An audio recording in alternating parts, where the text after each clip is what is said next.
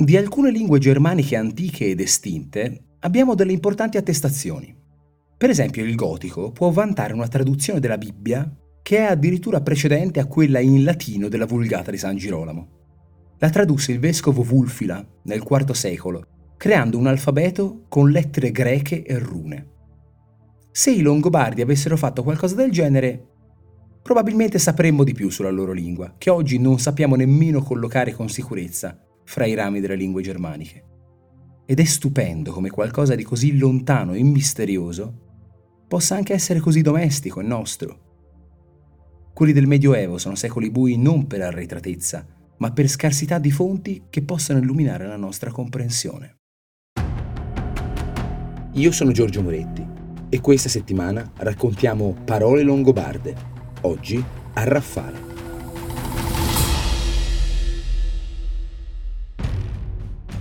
Arraffare. Qui si annusa un'origine longobarda anche prima di consultare dizionari.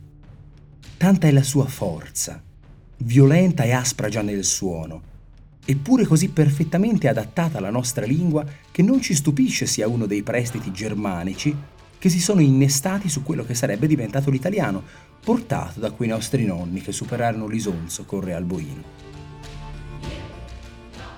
Il verbo longobardo ricostruito raffon aveva il significato di afferrare con violenza.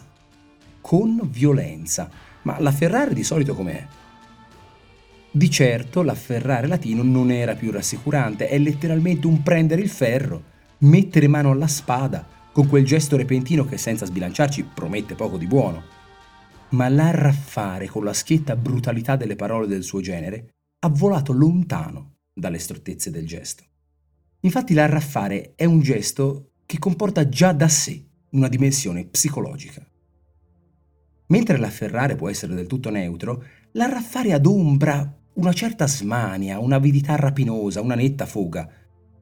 Magari potrò dire in senso positivo che con balzo felino ho arraffato il cappello che il vento aveva strappato a qualcuno per restituirglielo con galanteria, ma tanto, tanto più probabilmente lo userò avvicinandolo allo scippo, alla rapina, al furto. Parlerò dell'amico che ha arraffato le tartine col caviale mentre stavano ancora allestendo il buffet. Racconterò della signora che arraffa e si caccia in borsa il libro che avevamo abbandonato di proposito al tavolo del bar per disfarcelo senza buttarlo.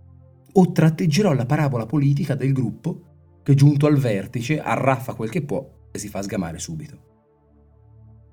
Addirittura forse il suo tratto più compiuto è nella arraffa arraffa, vecchio grido di saccheggio, che ci figuriamo calzato su mercenari sbandati, che nei nostri tempi più civili descrive una situazione di grande e concitata ruberia per cui, ad esempio, la scarsa vigilanza nel magazzino ha fatto sentire tanti liberi di lanciarsi in una raffa-raffa generale.